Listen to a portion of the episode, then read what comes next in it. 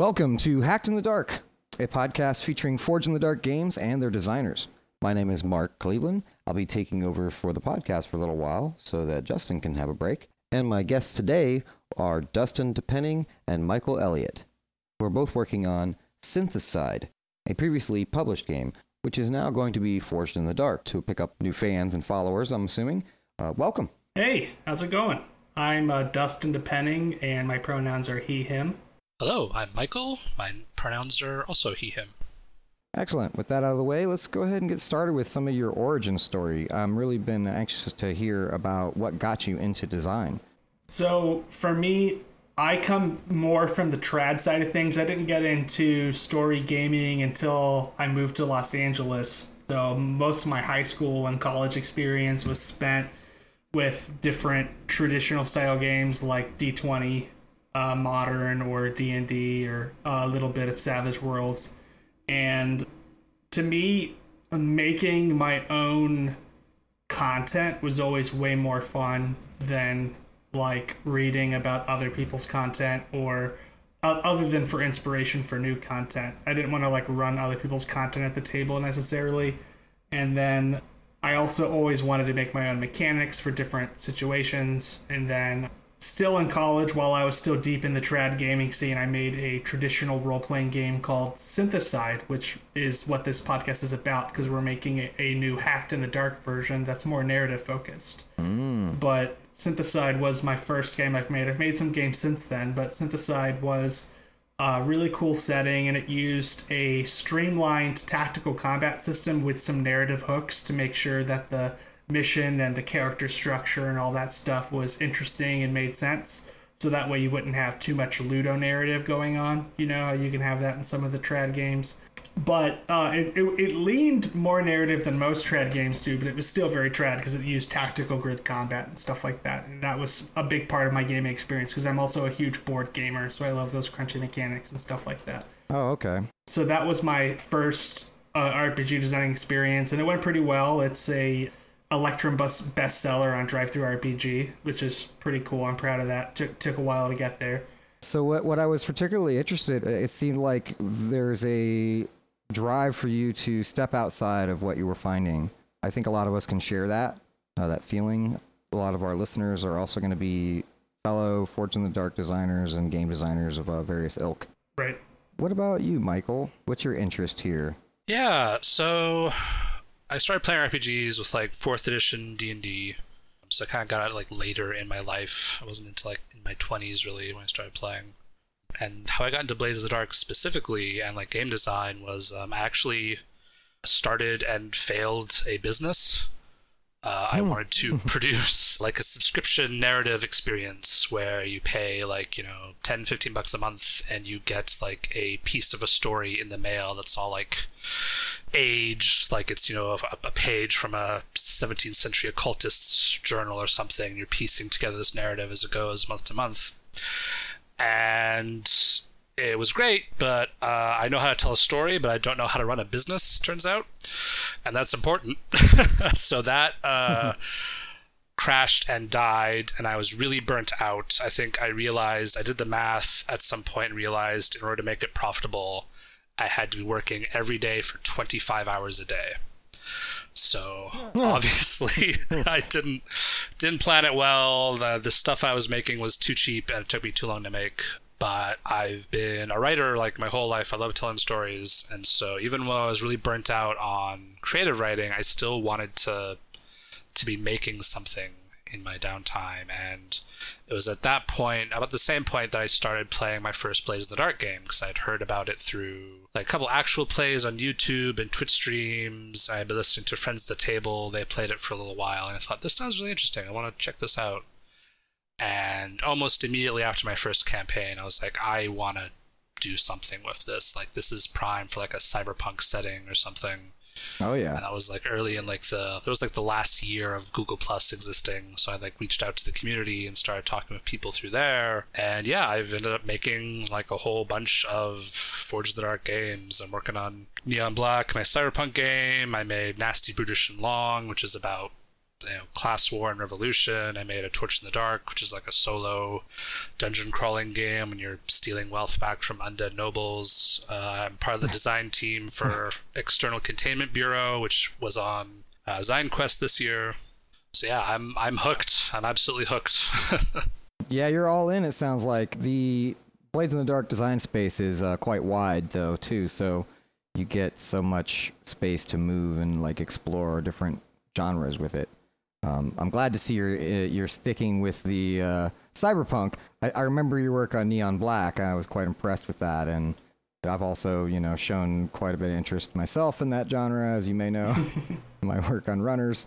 So you know it's, it's an attractive thing to to think about criminals in the future. I suppose that's part of the elevator pitch. Maybe you could talk about that. Either one of you have uh, an, an idea of what you would what you tell people when they ask you, you know, on the street. They say what do you do for a living? And you finally get to talking about it. What do you tell them? What what what sets it apart even from others other games like it? Yeah, it's it's interesting because it takes that really rich and compelling element of cyberpunk and like criminals for hire using tech and blends it with like a grim dark hopeless setting and robot focused space opera. So it kind of blows it from a like localized city-based narrative to a galaxy-wide humans versus machines narrative but you still have that cyberpunk element of you know small tight-knit crews going on missions. And the basically the story is that there the galaxy was settled by humans and robots and everyone was happy and living in peace and then there was a mutant war that almost destroyed everything and then in the power vacuum of this ruined galaxy, a cult that worships technology and robots took over and rose to power. And now that they place no value on human life and they only consider killing robots a crime, so now that there's like no human life has any value and there's all these horrible power structures based on violence, uh, people take to the stars and their dilapidated spaceships and they just kind of drift from one criminal job to the next, trying to make enough money to eat and keep fuel in their ship. Oh, wow, I love that. This sounds like a good platform for adventures, you know, like a steady stream of adventures. yeah, the area where I was inspired for this game was I was playing a lot of D&D and D20 Modern and I always felt like you know, you go on these crazy adventures that make no sense. And at the time Torchbearer wasn't even out yet. So I had never seen that concept of the like, oh, you were the most desperate people in society yet. So uh, that's where I wanted to go with the story for Synthicide when I started working on it years ago. I worked on it for a long time before I ever launched it, but I was just like I really I felt like only, the only people who would become criminals or go on crazy adventures or do these live or die situations for you know not enough money would be like people who are just absolutely desperate. So I wanted to create a social scene where everyone is super desperate and there's no like real rule of law. So, you know, everything you do is like you're being paid to hurt someone else and there's no authority that's going to come after you. You're just hoping the people that you hurt can't take revenge on you for what you do. So it just kind of creates a lot of those like tit for tat dynamics and stuff like that. Yeah, I'm getting some serious uh, like Firefly vibes from this. Yeah. Is there another inspiration or two that ties in closely with this that you want to talk about? What do you, what do you think your inspirations are, the, the main touchstones for the game? So I think the game, when you play it, feels very much like Firefly plus Terminator 2 because of the whole humans versus machines and the inexorable march of technology problem. But my actual original inspiration was uh, the Isaac Asimov Foundation series, which is about a human empire that spans across the galaxy and then falls apart, and then this small enclave of scientists like save everybody. It takes them thousands of years, but they eventually get society back on the right track. And also that society like keeps the tension between humans and robots correct and make sure robots don't become too powerful or whatever. And I was just like, well, wouldn't it be interesting if that like cabal of scientists was evil and thought human life had no value and actually thought robots were better than humans?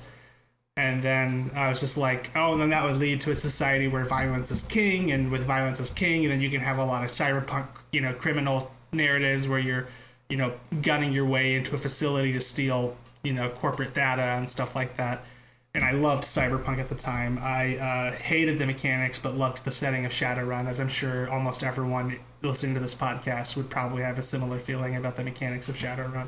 Yeah, so I put the Cyberpunk in there because I love Cyberpunk, and then uh, it, it was honestly just inspired by like, what if Isaac Asimov's foundation was like evil tech worshipping robot obsessed people?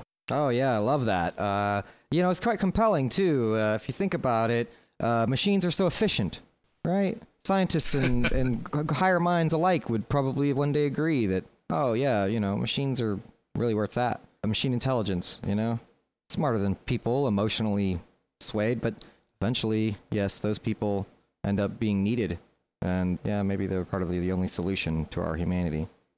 Does that sound kind of uh, like in in the vein of what you're talking about? Yeah, definitely. Excellent. All right, good. I'm glad I grokked that.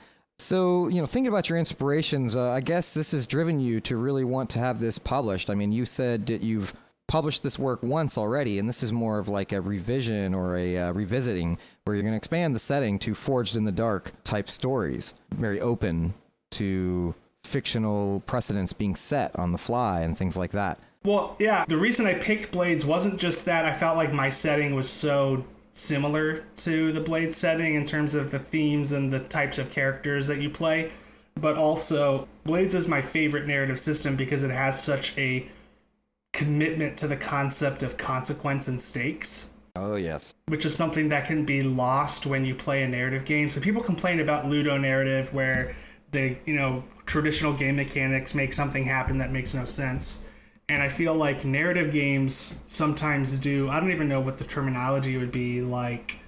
Um, pseudo narrative almost, where it's like it's just a random acc- accruement of scenes based upon whoever had narrative authority at that time and what direction they wanted to go, and you can start to lack cohesion.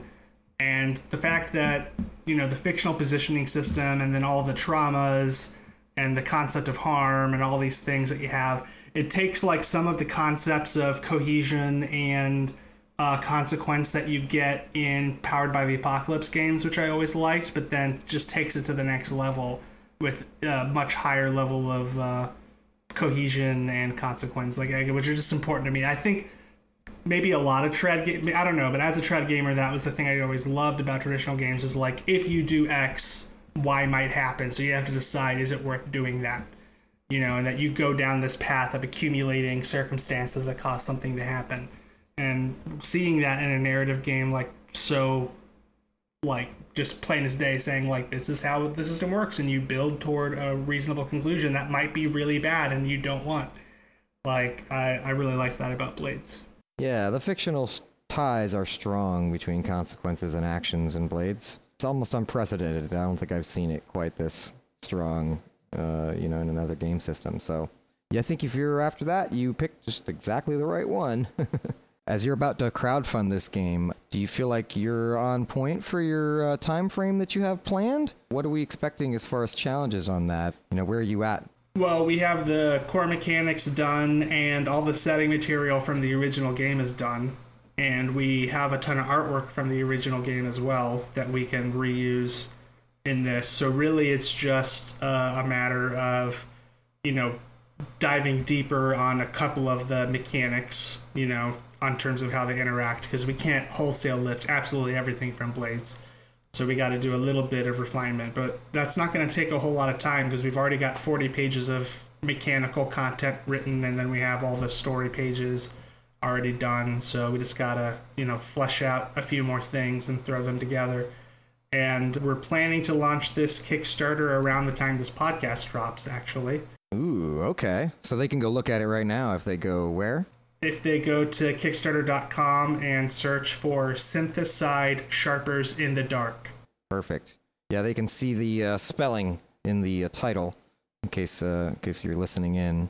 Yeah, so that'll be on Kickstarter uh, later this month, uh, which will be around the time this drops obviously print is in the works. Uh, is there some additional content that you're planning as stretch goals? What can we expect once you've hit your goal, which we know you will? yeah. Thank you, Mark. Appreciate it. yeah, it's going to be a lot of stretch goals are going to revolve around giving deep faction sheet treatments for all the different factions you can interact with. So, you know, all the different tiers of the different factions and, you know, how they behave and how you interact with them, just to kind of give some of that mechanical teeth to the already existing narrative. Ooh, juicy. Yeah, that sounds like a, a, great addition for a more of a longer campaign, you know, to dig in much deeper. I think the GMs will appreciate that as well as players. They might be able to, to mine that for story information and story, you know, cool stories for their characters and crew ideas. Yeah, uh, let's talk about the touchstones a little bit more. Uh, the, the touchstones that you mentioned before, often these touchstones will impact the mechanics and how the game develops what kind of challenges have either of you been facing in delivering on your touchstones? Like, how has that impacted the development of the game so far? Well, I know a big challenge I gave Michael going in is like a really important part of Synthicide is its grim darkness and the way that this bleak society totally emotionally destroys your characters. So I gave a challenge to him to make that narratively come to life using the Forged in the Dark engine. I wanted that aspect to be like a big hook for what drives your characters. My touchstone for this game is basically Synthicide itself, because Dustin did make a really interesting sci-fi world, and so my job is basically to like, okay, how do I how do I take as much of that and translate it mechanically into the game so the players are seeing it and it like triggers all the different fictional mechanical things we want it to be to be triggering. Like for example, there is like a thing we want to play with is lethality and like death of characters, which is a difficult thing to do in an RPG because it's it's something that you want it to be scary, but you don't want it to actually happen too often, right? Like this is a thing that often happens in Blades of the Dark games where the system itself kind of wants you to care more about the crew than the individual characters right oh, yeah. like mm-hmm. like the the crew is the thing that's supposed to survive and characters can cycle through they could die they could retire they could go to prison but something that I've seen come up more and more like as I talk to more people playing this game playing games myself people don't really want to relinquish control of their characters they want to see that character all the way through and then be done. Like it's not really about the crew. It's about this this like awful found family of scoundrels and how you know they become at cross purposes and eventually either you know kill each other or succumb to vice. right. Yeah, exactly. They uh, they often come at odds with each other too over time. Which is great because like the yeah because the game like wants that to happen, right? Yeah, there's always an expression going on between the players about their characters too. So yeah, there's a there's a lot of that, and I guess the characters are expendable in Blades much more so than we would say in Synthicide. From what I've seen so far, it looks like there are some seriously different options to avoid the badness at the end of the the bottom of the pit, so to speak. yes, the thing is, lethality is there and death is prevalent, but there are ways to kind of tax your character and come back from death that Mark was playing with because that was a theme in the original game. In the original game, you would die often, but then your character could use a meta currency to resurrect. But if you did not have that meta currency, you could not come back from death. So you were always worrying about the permanent death. And that meta currency was often earned by maintaining the emotional health of your character, which is a huge challenge in the uh, in the Synthicide universe, is maintaining your emotional health. So you can, you know, very often run out of that meta currency and then end up on the wrong end of a blaster gun and then go down. And then you're like, well, I guess this time it's the real permanent death. And uh, Michael came up with some cool stuff to make that happen in the Forged in the Dark engine. Well, well before you kill my character, let's talk about making one. the, uh, I'm really pretty excited to think about a character in this game world and uh, in your system because uh, I had a sneak peek at some of the materials. I noticed something in particular about the nature of your playbooks. Could you tell me more about when you're creating a character and the modular nature of your playbook design?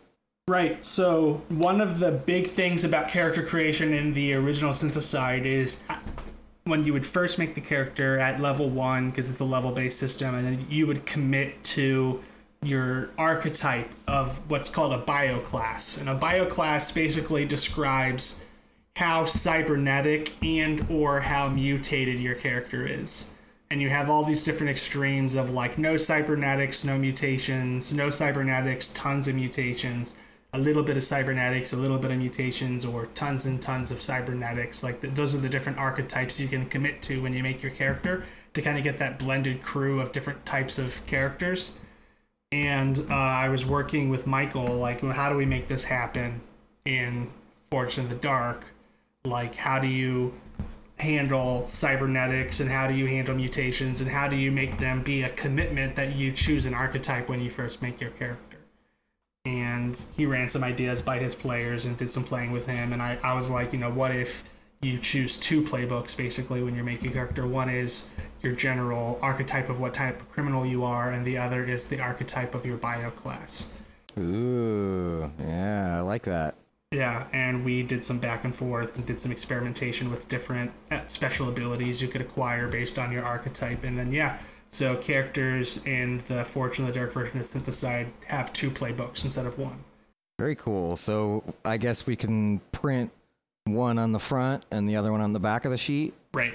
Cool. Okay. Very nice. Also, I notice a lot of material on the bioclass sheet. This is not a small paragraph or just a little bit of guidance text or one rule.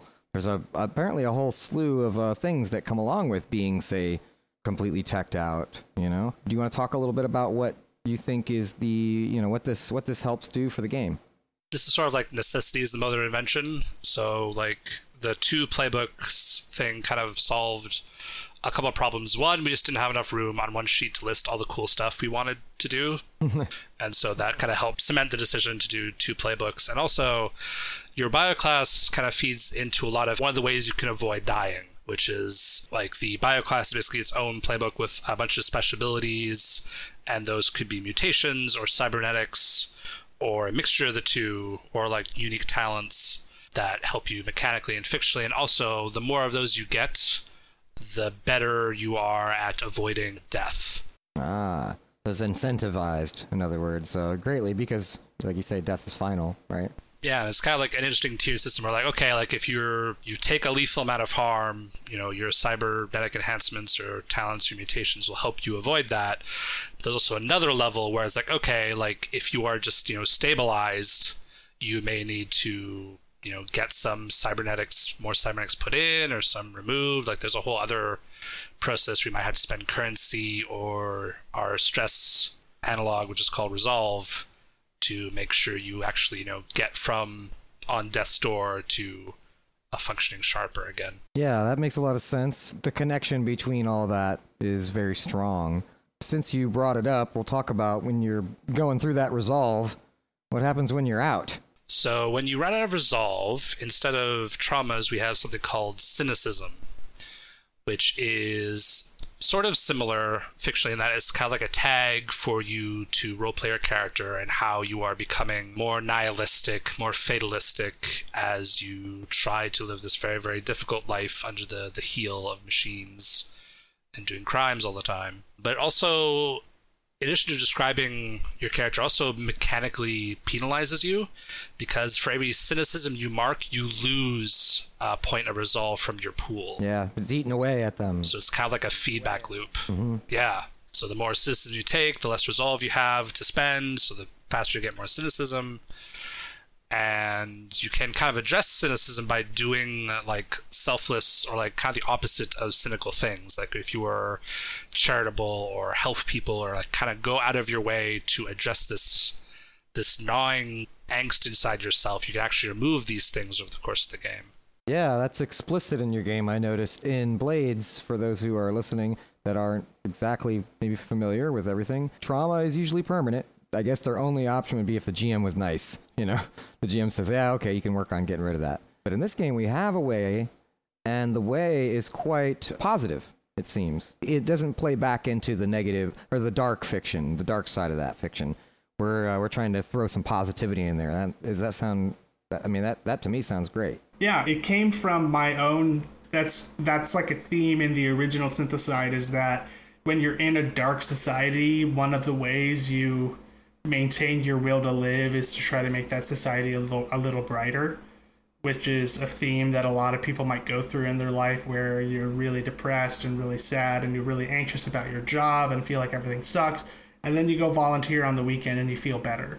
Or like you get so focused on like, oh, I'm so sad and so depressed all the time, and these other people's lives are so hard. Maybe I would feel a little better if I made their lives a little better. You know, so there's that kind of that element where you know, it's not true for everybody, but for a lot of people, if you take the time to look outside yourself when you're really struggling with your own suffering, it can actually alleviate your suffering. And that was like a theme in the original Synthicide, and I think Michael did a really good job bringing that forward in the system to remove cynicisms. Yeah, uh, cynical cynicalness is the thing that's going to take your your sharper down. So I like the idea that there's a way to get out of it uh, that's quite clear, and that you know it's not all doom and gloom in this future that you've you've presented. I think that's important to note, and a nice way to set yourself apart from you know lots of the grim dark that's out there. Yeah. I always felt like, you know, if no one was trying to have a reason to live, then society would just 100% collapse you know, like this Warhammer 40k universe where like no one does anything good for anyone ever. You know, it's like, well, then why do they cooperate and continue to build a society? you know, like they may not be part of the game's prevalent narrative, but I feel like in even in real life, in the worst parts of our world, people are helping each other just to try to feel that bond and feel like maybe it's not all that bad. Like even some of the worst drug lords will take amazing care of their families and amazing care of their towns, and that totally doesn't absolve them of their crimes, but that's what they do to sleep at night. I think that kind of dynamic, that give and take of like having a brutal criminal job, but then trying to, you know, atone for what you've done and feel better about how you are a good force for other people. I think that's a very human thing that a, lot of people go through. Absolutely. Uh, I think this will create a nice a nice connection between the player and their character what they're going through. Here's something else that I've been thinking about is these these robots, do they feature themselves as playable characters in your game? Is that totally yeah, it's like the opposite of what you do in this game, right? yeah, the robots are always the other, and sometimes they're benevolent, usually they're neutral, and sometimes they're completely malicious, you know? But yeah, they uh they are meant to be just a force that exists outside of you and your friends and your crew.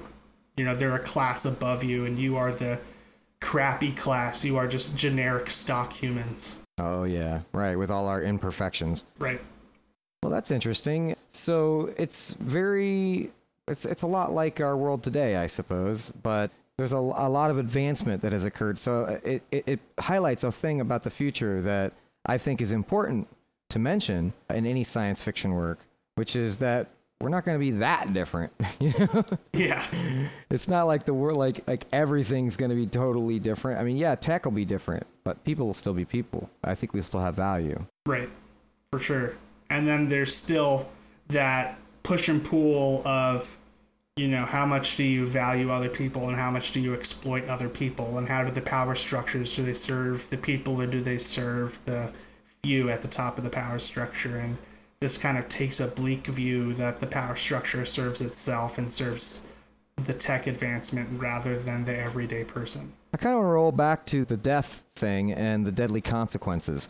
I'm interested to know what sort of things might we see befall those who venture too far into the uh, unknown.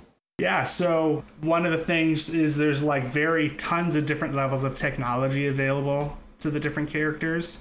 Like some person might be using a crappy, just regular bullet pistol, you know, just gunpowder bullet pistol, and then some security guard's gonna hit him with an antimatter rifle and liquefy his insides, you know.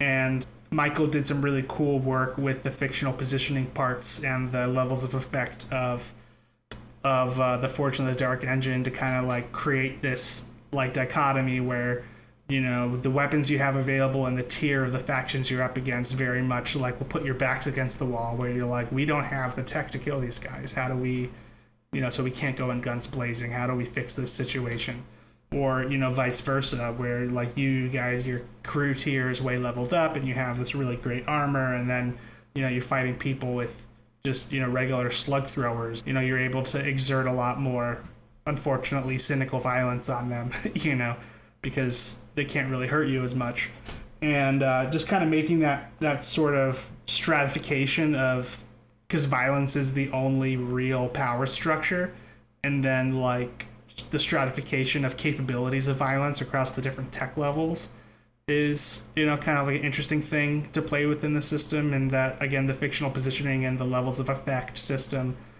are like a really interesting way to approximate that in a really fast narrative way rather than like a really nitpicky detailed like crunchy traditional gamer way and then again though like if your character dies they might be able to come back there is like even after final death technically it's not even final death but even after you actually die you can still be taken to like an advanced surgeon to try to like stitch you back together one last time. And if you have too many cynicisms, like the role is heavily penalized because it's like your character has lost the will to live. And then, likewise, even if you are totally healthy, if you max out your required cynicisms, your character betrays the party and just like goes rogue because you're like you don't believe in anybody anymore except yourself, and then basically become an you know un- unplayable you know, character that betrays the crew. So I thought that was something interesting. You know, Michael figured out as like you know those two ends. So like at both ends of the spectrum, both lethal and emotional harm. It's you know your cynicism is what's gonna disrupt your ability to survive and keep going. Sort of grim, dark retirement plan. yeah, you can go back to Shady uh, Acres if you want, but you'll be, yeah, you'll be a machine's like thumb slave or something. Yeah, I mean that that was kind of like the the funnest part of doing this this like conversion so far from the old versions to because Dustin made like a whole bunch of really cool weapons and gear and stuff. And Mark, as you know, like Blades of the Dark games love that kind of stuff. So like, all right, all right, well, this is obviously standard gear. This is stuff that most people would have, and you know, this Hellfire beam rifle. Okay, well, that's probably something the fighter's going to have. That's going to be fine because that can kill mostly everything. So yeah, it's been really fun. And also, the original Side has like it was almost a shame to lose all this like very intense like grid combat, like tactical rules that Dustin had. But I think we reclaimed like some of that, and that like our harm system is like very localized. Like you can take a certain amount of harm to different parts of your body. So instead of like a, just a generic condition that could affect your die pool or, or affect your position, it could be like okay, you take a harm to your left arm and to your chest and then that could feed into like what you get replaced with cyberware or like how you're going to play your character or like how that will affect position and and affect you know during a, a firefight or a social interaction. Oh yeah i like that a lot. Basically you, you've excised some of the mechanics from a game that uh, already has a fan base dustin designed. Do you feel like there was a lot that you had to salvage to keep the life spirit of the game or does most of that translate through the fiction yeah, it's it's a really good fit in a lot of ways because as I think Dustin's pointed out, like this it's kind of just like Doskvol in space. Like there's just a lot of things gunning for the players instead of, you know, Leviathans and you know, corrupt government ministries. It's a church of, you know, corrupt priests and, you know, super intelligent and capable synthetics. And, you know, whatever else might be happening in the in the galaxy, like megafauna and whatever. Well, yeah, but you're trapped in Doskvol usually. So here we're not trapped. It's true, but you are kind of trapped within this social strata, right? You are trapped yeah. as being a human being in a galaxy that does not care about human beings. So you are fighting for kind of every edge you can get. So in that terms, like Blades the Dark wants to, as the system is, wants to tell a story of people who are you know the underdogs, basically, right? It wants to tell a story about people who are fighting for every advantage they can get. And so, because Synthicide was already that kind of world, it was really easy to port that kind of stuff over. And like I said, there's a whole bunch of items that work really well on the character sheets. There's already like cybernetic enhancements and like you know different combat talents that translate really well into just special abilities. Just to mention earlier, like there's a whole bunch of like factions in the game that we could write up and give them tiers and NPCs and different opportunities for the players to interact with them. So yeah, I haven't had to do a whole lot of like make stuff up whole cloth. It's more been like taking what's there already and figuring out where we can put it in this system or if we have to like make you know new accommodations, new rules for those parts um, if they're important to the to the flow of the game. So what happens when you have too many pieces of machinery in your body? Do you ever like fall to the wayside there? Well, we were talking about that, and we had a big discussion a few weeks ago because we basically decided the system we wanted to follow is that cybernetics are essentially special abilities that you buy with coin instead of experience. And we realized that, you know, sharpers, the like, you know, adventuring class of people in Synthicide, one of the areas that a lot of them would be spending their coin on, which, you know, has its own you know terminology within the fiction, but I'll just stick coin to kind of stay neutral. But what they spend their coin on is their long term projects to remove their cynicisms and try to recover from their emotional trauma. And if you're spending all your coin on cyberware to like get really strong and really powerful really quickly, you have less coin to spend on your own emotional health. So you get you might get if you're not careful and don't balance things correctly, you'll get stuck in a loop where you're racking up cynicisms because you're not liquid enough to, you know, feel good about yourself and deal with what your emotional issues are. Oh, sure, and it's a downward spiral as well, like you said.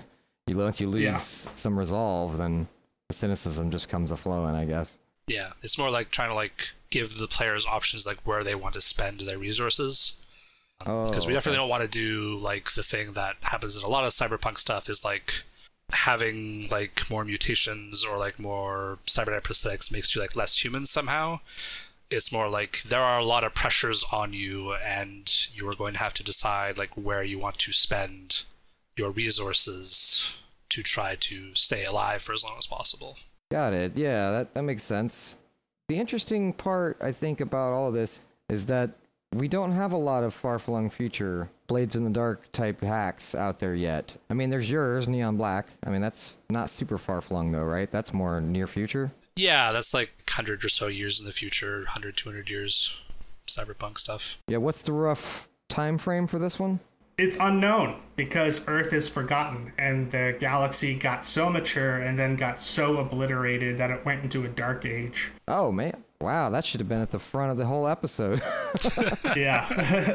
Holy crap. Edit that I in no idea. edit that in later yeah, that mutant war that broke society and let this cult rise, rise to power uh, basically obliterated almost everything, and then we entered a dark age. And then I, again, I cribbed that theme from Isaac Asimov's Foundation because the whole premise of that book series is that the galaxy goes through a dark age and starts forgetting things. Like he kind of just hand waved, "Oh, you know, the galaxy just collapsed and went into a dark age," and I was like, "No, there is a there is a a definite like cause for this dark age, which is a mutant force that is able to mind control anyone who becomes a mutant, and then they start obliterating all the planets, and then they literally start just blowing up every planet that they suspect might have a presence of this evil force on there, and then so it's just society just completely crumbles.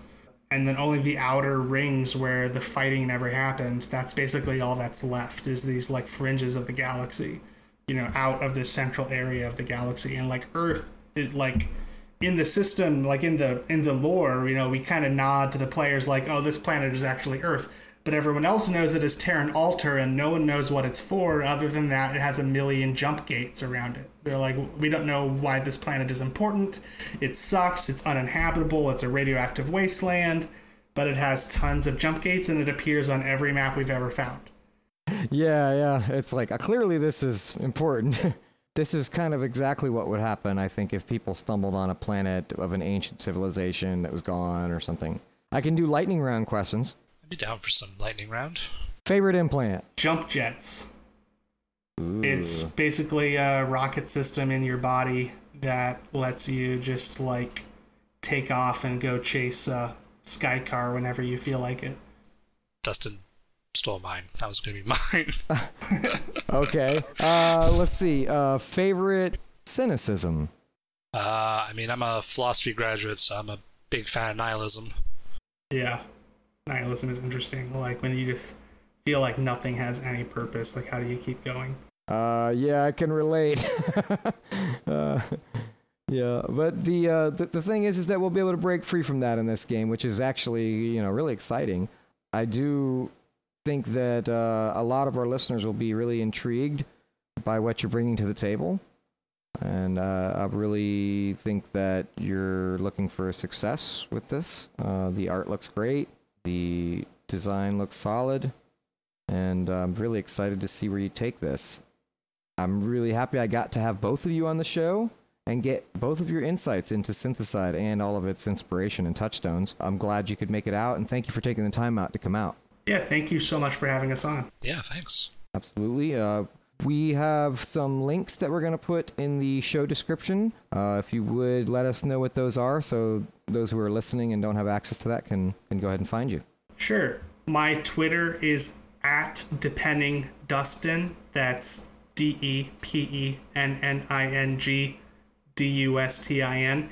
And I pretty much only post on Twitter when I have a project up and running or I'm tweeting at a random YouTube show, which doesn't happen that often.